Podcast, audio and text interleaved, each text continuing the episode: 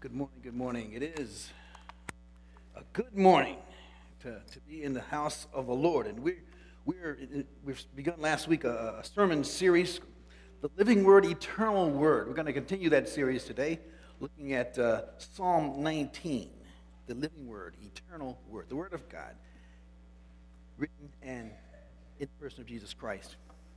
Today's sermon is really, it's about communication. It's about communication. With all the technology of our world today, communication is pretty incredible when we think about it. Um, some of us remember the invention of the fax machine. Some of you remember that. When the fax machine, you said, wow, the fax machine. You can put it in there, boom, it picks up somewhere else. Those, machines those fax machines are still used, uh, but it seems like an old technology now, doesn't it? Turn me down. I'm loud. turn me down. Yep, they don't even hear that much. Maybe it's this. You know, we have instant messaging, we have emails, we have all these, these Twitter, all this communications uh, styles today, which are really remarkable. Years ago, after seminary, I had one of my jobs that I had was uh, I was a courier. I in, in, drove the car down to Southern Maryland and, and delivered uh, materials and picked up materials for banks. One of the things we did. And um, I don't know if courier, I don't know if they even do that today. Everything's paperless now, as you know. You know I'm sure the courier, courier is doing some work somewhere, but I don't think that's an industry that is uh, thriving too much. You know, in, in, the, in, the, 19th century, Baltimore was a key player in communications uh, technology, in the, the, the, the, new technology. The, technology was the telegraph. People know this. Samuel Morse, uh, Morse 1844, uh, the inventor of the telegraph, uh, he, um, he was in D.C. and he had a patent to, to, to, to create this new technology. And the dots and the dashes that you have heard you know, and it, it, it, was succeeded. It was successful in D.C., but the, but the question was, could it go long distance? And so um, he set up uh, a colleague to be at uh, Mount Clare Station, Southwest Baltimore, and, and through the through the rail lines from D.C. to Baltimore came the first successful telegraph communication, May of, of 1844. And, and, uh, and the, there's a sign there, down, down there. The, uh, the, the, first message is, What hath God wrought? King James English there. What hath God wrought? Not bad. Mike, Mike's in and out. I can hear me. Okay.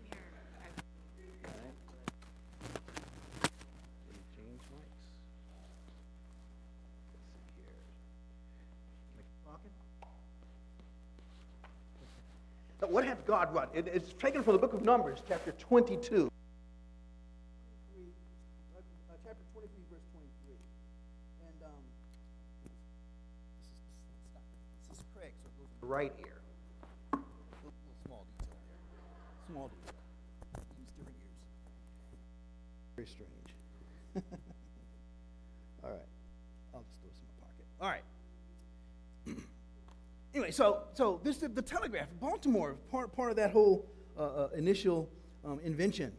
Um, humans communicate in sophisticated ways today, as we know, but but from the beginning, there was someone else who had communication in sophisticated ways, but in, also in simple ways, but the most profound way. And this is God. This is God. The one who speaks to humans and has been speaking from the beginning of time in the fullness of time, he gave us his son. And one of the names of his son was Word, Logos, the Gospel of John. He is the ultimate communication of the triune God. Now, now, since he is not visibly present in every generation and in every location, we have, we have the next best thing his perfect written communication for us, the Holy Scriptures, the, God, God's perfect word. Even before the, the, the, the, the personal word that King David wrote this song about. He wrote this song about the fact that the God of the universe is the God who communicates to his creatures. He communicates to his creatures. And that's what Psalm 19 is about. Let's turn to Psalm 19. We're going to read it, and uh, then we'll, we'll, we'll make some comments about this, this Psalm 19, the Word of God. David's going to show us three distinct ways that God speaks. find that passage? Stand, stand let's listen to, to God's Word.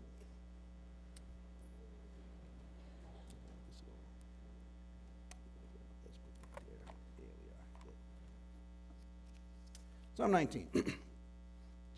postscript to, to the choir master, psalm of David. Remind who, who wrote this song, humanly speaking. The heavens declare the glory of God, and the sky above proclaims his handiwork. Day to day pours out speech, and night to night reveals knowledge. There's no speech, nor are there words whose voice is not heard. Their voice goes out through the, all the earth, and their words to the end of the world. In them he has set a tent for the sun, which comes out like a bridegroom leaving his chamber, and like a strong man runs its course with joy. Its rising is from the end of the heavens, and its circuit to the end of them, and there's nothing hidden from its heat. The law of the Lord is perfect, reviving the soul. The testimony of the Lord is sure, making wise the simple. The precepts of the Lord are right, rejoicing the heart. The commandment of the Lord is pure, enlightening the eyes. The fear of the Lord is clean, enduring forever. The rules of the Lord are true and righteous altogether. More to be desired are they than gold, even much fine gold. Sweeter also than honey and the drippings of the honeycomb. Moreover, by them is your servant warned, in keeping them there is great reward. Who can discern his errors? Declare me innocent from hidden faults. Keep back your servant also from presumptuous sins. Let them not have dominion over me. Then I shall be blameless and innocent of great transgression. Let the words of my mouth and the meditation of my heart be acceptable in your sight, O Lord, my rock, my redeemer. Amen. God's word. may be seated. Great psalm, Psalm 19. We heard in, in Acts 17 that as, they, as Paul went to the city of Athens, that they had a feeling that there was a higher power that they didn't know. They had all these gods, but there was, an un, there was a sense that there was something missing in their religion. They had, they had a universal instinct to feel after God. And, and, Paul says, yes, there is a God, the one whom we live and move and have our very being, as your, as your poets say. They have this religious instinct, this universal instinct that God has put inside of us. My, my theme is that God has communicated clearly to all of us so that we can know Him personally. He, he's communicated so that we can get to know Him, so we can hunger after Him. Are you getting to know God? Are you, are you searching after God? Are you seeking Him? How, and how are you doing that? What means are you using to draw closer to God? I want, I want us to see in this passage that the living God speaks to us uh, through creation, through His Word, and through His Spirit speaking to our hearts. That's how we're going here.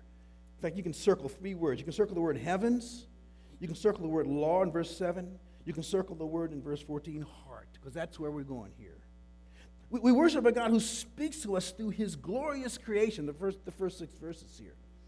And someone has said that the most fundamental question of philosophy is this why is there something rather than nothing?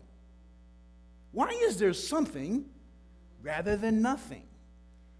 The question of beginnings, the question of origins will always lead us ultimately back to God if we dare be honest with ourselves. Either the universe has always existed or there's a point in time when it came into being. And how did that happen? Either by chance by a wise designer. God realizes that this is the most foundational question of mankind. And so he doesn't keep us waiting. The first verse of the first book of the Bible says, In the beginning, God created the heavens and the earth. So there's our answer. He doesn't keep us waiting. And in this verse, verse 1, we're told that the heavens declare the glory of God, and the sky proclaim, above proclaims his handiwork. And we have, we have what's, what they call synonymous parallelism. There's a parallel structure here, two lines, and they're synonymous, meaning they're same. And you, I think you can see there, the heavens is the sky above. The, the declare proclaims the glory of God, his handiwork. Synonymous parallelism, that Hebrew tech, a poetic technique, is used here by David. He's telling us in this verse that the God who created all things is constantly communicating that fact, the fact that He is. That He is. Every day, 24 7, 365, God is still speaking through His creation for all to see and all to hear and for us to wonder and to worship. Let's look more closely at these, at these first six verses. What kind of message do we see in the heavens, in the skies? First, it's a glorious message it, it, uh, it's a glorious message. It, uh, uh, it's in the heavens. The skies, uh, Barnes says, the word heavens here refers to the material heavens as they appear to the naked eye, the, the, the region of the sun, moon, and stars. It's, it's gazing into the sky, the heavens, the skies. It, it's, it's, a, it's declaring or proclaiming. It's a clear communication.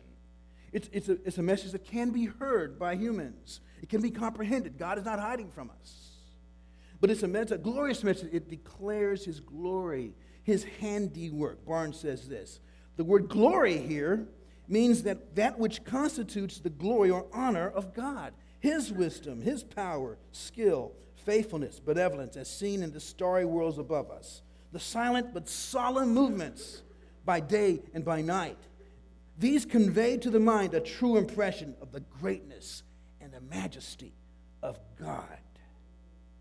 Verses 2, two to 4 keep, keep telling us that it's a, secondly, a continual message.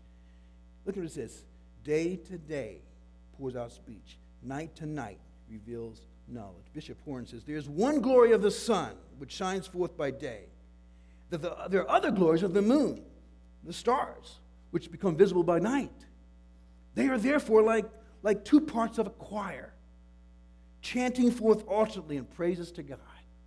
you have the choir in the day and another choir at night, chanting the praises of our God, declaring, proclaiming. It, it's also it's a universal message. It, it, it's, it's, it's a message that's for, to all the earth. It says here in verse 4 that the scholars talk about general revelation. It's generally because all people, it's for all people to hear, to see, to wonder. Romans 10, the Apostle Paul quotes this quotes David as he speaks of, the, of God's voice, God's words going to the ends of the world. John Calvin said, The presence of the heavenly host is a non-verbal testimony of God's existence that reaches every part of the planet. A non-verbal testimony of God's existence. So David focuses on the sun and the sky in verses uh, in verse um, four, four and following. He talks about the sun. He gives two images there of the sun. One is, is the sun is like a bridegroom, a bridegroom. Verse five, which, which in, in them he has sent, sent for the sun, which comes out like a bridegroom leaving his chamber. A bridegroom joyfully leaves his room in the morning, just as the sun joyfully comes up in the morning. That's the picture. Out of the darkness of the night comes the, the joy of, of the morning. Out of the, and, and, from the darkness of the night comes the, the bridegroom out of his chamber joyfully in the morning. That's the picture. And the, the second uh, illustration here that, that David gives is like a strong man runs its course with joy. A strong man. Talking about the ancient runner, the ancient runner, circling the track with majesty and with grace and with stamina and, and with pace as he sees the sun circling, going, starting one point in the east and through the day, just pacing itself through the day like a, like a runner, majestically going, graciously, powerfully, strong. So two pictures, so two pictures that, that, that, David wants us to understand as he, the great shepherd, reflect, just sitting out in the, in the wilderness, would, would look and reflect and think and ponder about what he saw in the nighttime sky, the daytime sky. It's a universal message. it's a limited message as well. Romans 1 says this The wrath of God is revealed from heaven against all ungodliness and unrighteousness of men who by their unrighteousness suppress the truth. For what can be known about God is plain to them because God has shown it to them. For his invisible attributes, namely his eternal power and divine nature, have been clearly, clearly perceived ever since the creation of the world. He's pointing back to creation again. His power and his divine nature are clearly perceived in the things that have been made, so that we are without excuse. And this is what Paul is talking in Romans 1 and Romans 2 and Romans 3 talk about that as, a, as his discussion goes on and on. But th- there's, there's a limit to what we can learn from creation. We learn a lot from creation, but we don't learn enough. And that's why Romans 10 talk, point, points to the fact that we need to know, we need to hear the gospel. What are we saying? God is a master artist. God is the master artist. And he paints on the canvas of the universe his message for all to see. Been said that a picture tells a thousand words. You've heard that phrase. That's good, but it's also not enough. Pictures can give clearly subjective feelings and impressions, but they don't always give the clarity that we need. Only words can bring clarity. Matthew Henry says there are two excellent books which the great God has published for the instruction and edification of the children of men. And this psalm treats them both and recommends them both to our diligent study. The study, the, the book of the creatures, in which we may easily read the power and Godhead of the Creator, and the book of the scriptures, which will make us make known to us the will of God. And that's my, that's my next point. That, that we don't only, don't only have this glorious creation, we have the perfect word. Verses 7 to 10. The law of the Lord is perfect, reviving the soul. And then we have this, this again, we have this parallelism, this, this poetic device uh, uh, that, that David uses. He turns from general revelation to the special, the particular revelation that we have in the scriptures. One commentator's constable says the, the revealed word of God has the same dominant influence over humankind as the sun does over nature. Think of it. Whereas the sun restores natural life, God's law restores life of the human soul. The sun dispels physical darkness, but the word of God removes the darkness of ignorance from our understanding. It's flawless and reliable. So, this word that, that David is describing is the word of the Lord. It's the law of the Lord, the testimony of the Lord. It's the Lord's the, the word of the Lord, the testimony of the Lord, the, the commandment of the Lord, Lord Yahweh, the, the covenant God, the victorious warrior God who's rescued his covenant people against the greatest enemies that we have. Again, we have the, the, the poetic structure here. And um, the structures, you have a chart here. You can see uh, the three aspects. We have the term for the word, then we have the character of the word, and then the impact of the word. The law of the Lord is perfect, reviving the soul. Word, character, impact. I want to look at, we're going to look at all these. Just, I want to touch base with a couple of these and lift out a few important things here. First is this first one, the law of the Lord. And, but, but, he's not just talking about the first five books. You know, the, the first five books of Moses were called the book of the law, Moses' law. Um, Craig talked about that last week. The book of uh, this book of the law shall not depart from you. He's talking about the first five books of Moses. But here David's talking about all the, just the, the Word of God, because the Word of God was still being developed. Now we have whole 66 books. The law of the Lord, the canon of Scripture. Uh, the law of the Lord, it is, it is, it is perfect. Uh, the most interesting thing about this first category of the terms, the one that, that jumps out at me, you have the law, testimony, precepts, commandment, fear, and rules, is a fear. Why, why, why do you use the term fear? The fear of the Lord. Now, that gets us to understand that, that, that the scriptures should arouse something within us. It arouses emotions within us.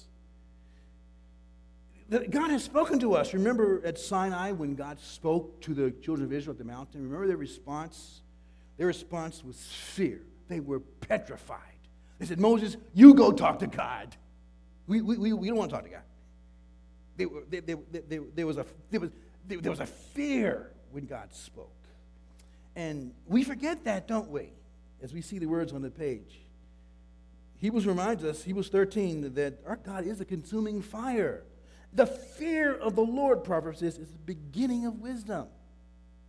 Look, if we really understand who God is, the one who put this creation together, put the universe together, we'll fall on our face before Him, folks. Absolute reverence, absolute awe, absolute fear of, of such mighty power. See, because see, in Scripture, the bad news always precedes the good news. We like to run to the good news. We forget about the bad news. The bad news is we have an awesome God who owes us nothing but judgment for our sin. Many of us have a problem, and our problem is that we've probably been hearing too much uh, of, of the New Testament and not enough of the Old Testament in one sense. We've heard, we've heard preachers apologizing for the holiness of God, haven't we? God is holy. We're afraid to make people feel uncomfortable before God. We should feel uncomfortable before God, in one sense, apart from God's grace. We resist talking about things like rebellion and judgment and sin. And, and, and, instead, we, we think that God owes us mercy, grace, and love. Isn't that what God does? He owes that to everybody. The scriptures don't say that. It is said that most people get the idea from preachers who fail to rightly give the entire counsel of the Word of God. And, and David is clear here. First and foremost, God is holy and we are not. We're going to get into that in the last point. The fear, the scripture is called the fear of the Lord because that's what it should arouse us. There should be a, a soberness as we see the Word of God, as we hear the Word of God, as we see ourselves falling short of it. And, and then th- th- that's the middle category. And then, then, then the, the, third category is just the impact. Look at the words. It revives the soul. It, it makes simple people wise. It rejoices the heart. It, it enlightens the eyes, endures forever. It's righteous altogether. Psalm 119, verse 1, 160. All your words are true. All your righteous laws are eternal. The word of God. Kevin DeYoung says, uh, God's word says what is true. Like the psalmist, we can trust in the word knowing that it's altogether true. We, can, we can't trust everything we read on the internet. Maybe some of you do. Warning. we can't trust everything we hear from our professors. We certainly can't trust all the facts of our politicians. We can't trust the fact checker who checks the politician's facts. Statistics can be manipulated, photographs can be faked, magazine covers can be airbrushed. Our teachers, our friends, our science, our studies, even our eyes can deceive us. But the Word of God is entirely true and always true. Another very powerful characteristic of in our day is this assertion that the Word is right. It is right. You know how many few, how few people believe that in our day that the Word of God is right? People question what God has clearly written in His Word. The impact. Uh, it revives. That, that's a picture of something being dead having life again. It converts something. It changes. Changes our, our, our hearts, our souls. The Spirit of God uses the Word to bring change. And with that change comes joy. Nothing has brought more joy in my life than Scripture. And see what, what Scripture does in my life. And I've been reading it for years and studying it for years and trying to grapple with it, and I don't understand it all totally yet. Probably never will. That's okay. The more I read it, the more I study it, the more I meditate on it, and seek to align my life with it, the more I experience the blessing and joy of God. And some people feel that, that the Bible is a crutch for the weak. Okay, well, it is. I'm weak. I need God. I need, I need to be changed. Don't we all? But God says it makes the simple become wise. That's what God, that's what God says, and God is right.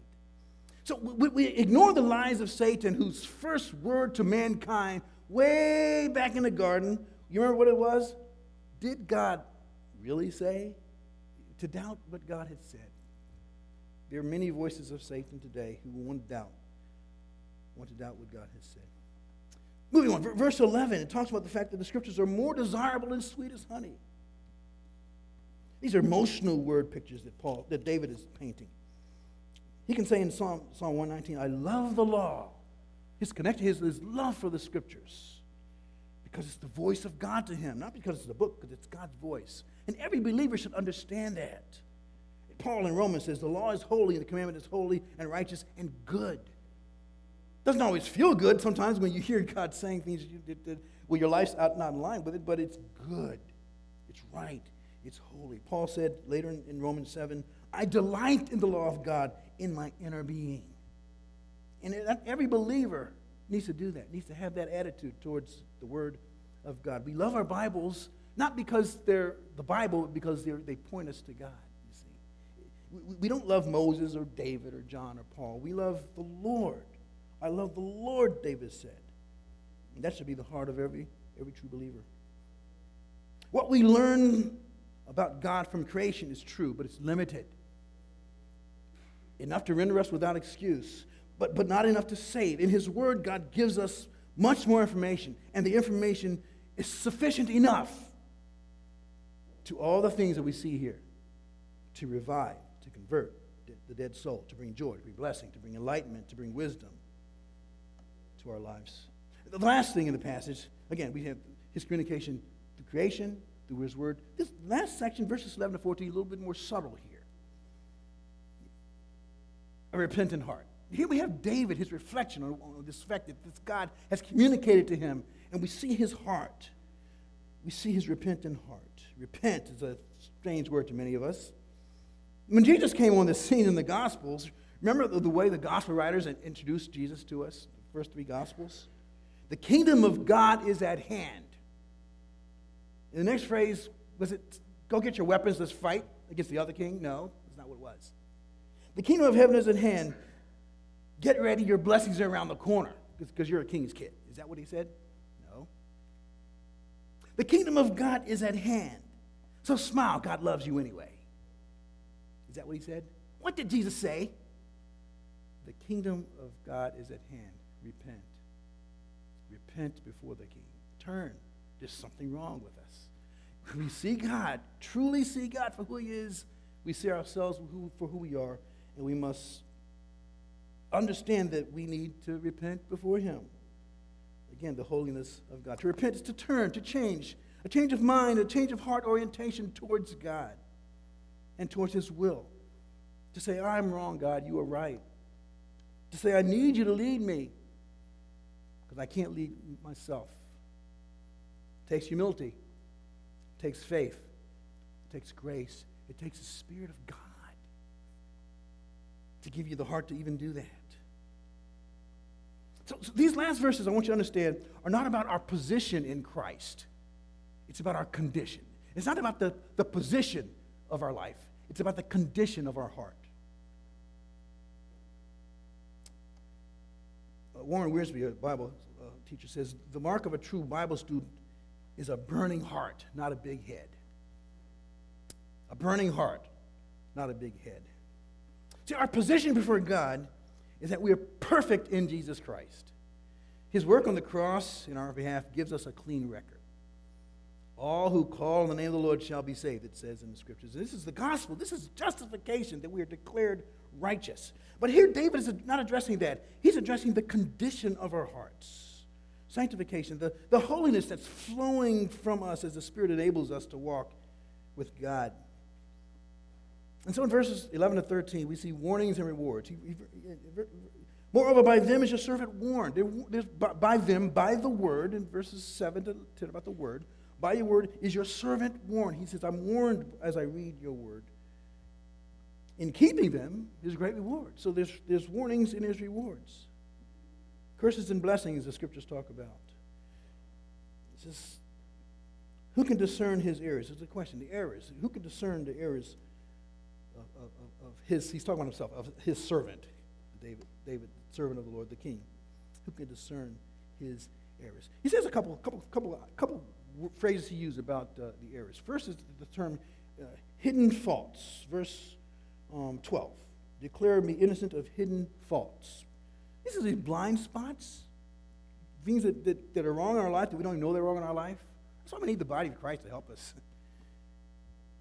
Secret faults, hidden faults. Clarke says, From those which I have committed and have forgotten, from those for which I have not repented, from those which I have committed in my heart, but have not been brought to act in my life, from those which I have committed without knowing that they were sins, sins of ignorance, from those which I have committed in private, for those for which I blush and confound it were they to be made public. Hidden faults, hidden faults, secret faults. He talks in verse 13 about presumptuous sins, sins of pride, of presuming things about yourself. That, that look at he says that, that let them not have dominion over me. Dominion's a strong word. Control, dominion, authority, lordship. You know, all sin is an issue of lordship. Who's going to be Lord? Who's going to have control of your life, of your heart? That's what, that's what sin is. Sin is not letting Christ control you, but say, I'm going to take control. Presumptuous sin, the sin of pride, dominion. Then he says, Lord, then I shall be blameless and innocent of great transgression. Blameless and innocent of great transgression. He's talking about big stuff here, the big stuff, the great stuff, the big stuff. And, uh, and we don't know exactly if this, if this psalm was written early in David's life or later in David's life, but we know something about his life, don't we? In his life, there was a great fall. There was great, big transgression in David's life. Clarke says most men have committed some particular sin in which they ought to deplore as long as they breathe, on account of the enormity of which, of which they should forever be humbled. There's a phenomenon that I like to call the irony of sanctification. There's an irony to this thing of, of Christian growth. The more you grow, the more you feel you need to grow. The, the more of your sin you see, the more unworthy you feel, the more you, you, you go to Christ, actually, the more holy you're becoming. You just don't feel it. That's kind of the irony of the Christian life that those who are more mature don't feel more mature because all they can see is how much how far they fall short. I remember when I first became a Christian, and I thought the, that, that holiness and sanctification was just not doing certain things. Then I read my Bible. I found that sin is a lot more subtle than that. It has to do with the inner life. And it was like, woe is me. And I've never left that. And I hope you've never left that. I hope you understand that, that, that growth in Christ is not just checking off things that aren't part of your life. It has to do with the inner heart, your inner motivations, inner, the inner drives, your aspirations, your affections is the word that Jonathan Edwards loved to use, the great theologian. Sanctification. It, it, it, it's like the sun. The closer you get to the sun, the more you feel the heat. you ever notice how astronauts wear these uniforms, these, uh, these incredible uh, uh space suits? They need to be shielded from the direct exposure to the sun. Getting closer to God, resisting temptation, killing bad habits in your life. You can only do those things if you're clothed in the suit, the righteousness, the robe of Christ. It's the only way you can get close to Christ. But you should be getting close to Christ because you wear that robe. King David understood great transgression in his life. And began when he saw Bathsheba and he gazed at her, and then with his mouth he told his men, Go get her. Great transgression. And then uh, David talks about the rewards of, of the rewards of heeding Scripture the rewards. Great reward. This great reward, this blessing by heeding Scripture. David had learned that until he had his great fall. You know, we need to understand that, that there are many blessings that God gives us simply by grace because he desires in his, in his treasure house of grace to give us what we don't deserve. But then there are also blessings, I think this verse tells us that, that, that, are, that are conditional. That he gives us certain blessings because they are rewards of faithfulness example, honor your parents that may go well with you. You go, go well because you honor your parents. Even Joshua 1a. You stay in the word, success and blessing.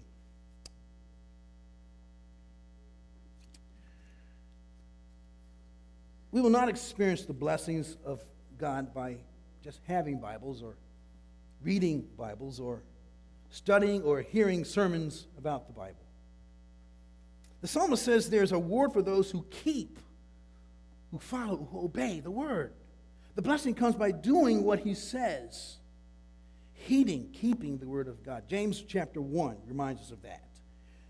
But be doers of the word, not hearers only, deceiving yourselves. If anyone is a hearer of the word and not a doer, he's like a man who looks intently at his natural face in a mirror. He looks at himself and goes away and at once forgets what he was like. But the one who looks into the perfect law, the law of liberty and perseveres, being no hearer but for, who forgets, but a doer who acts, he will be blessed in his doing. There's a, again, there's a sense in which if we see what Scripture says about ourselves and, and we say, I need to change, we look into the law, of the perfect law, and say, I need to change my life. God, help me change my life.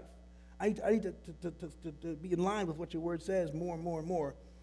That's when the blessing comes. That's when we experience the liberty, the freedom that Christ has for us. Like David, we should meditate on the word. We should study God's word. Look at verse 14, the last, the last verse. Let the words of my mouth, meditation of my heart be acceptable in your sight. O Lord, my rock, my redeemer. He ends his thoughts on God speaking to him with a prayer for his own inner life. You see that? God speaks to, his, to us through his spirit. It moves us to prayer. The words of my mouth, meditation of my heart. Lord, the one who, who, the one who can keep us from those hidden faults. Lord, who can keep us from presumptuous sins, who can keep us from the great transgression, the Lord, the mighty one. My rock, the one who is stable, solid, secure, who can keep us from falling. My Redeemer, the one who has purchased forgiveness through his shed blood, the Lord Jesus Christ. Hebrews writer says, long ago, at many times, in many ways, God spoke to our fathers by the prophets. But in these last days, He spoke to us by His Son. That's Jesus. He spoke to us. many different ways in the Old Testament. We have that recorded. But his last word to us is the word that comes through the Lord Jesus Christ. On the Mount of Transfiguration, a voice came out of the cloud saying, This is my son, my chosen one. Listen to him. Listen to him. One of the presidential candidates was interviewed a, a, a, while ago. He declared that he doesn't have anything in his life to ask forgiveness for. This is very troublesome.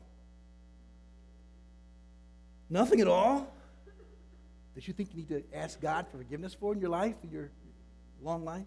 No, no regrets. He said, I'm a good person, I'm a smart person.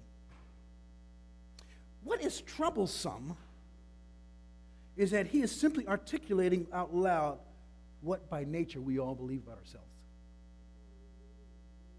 Do pretty good. Only grace, only the Spirit of God can move a human being to say, I need God. I need the grace of God. I need the Spirit of God. I need the forgiveness of God. You know the story. That, repent, that penitent man said, God, be merciful to me, the sinner. He beat his breast. We need to stand in line with him. we need to sing the song, Nothing in my hands I bring, simply to the cross I cling.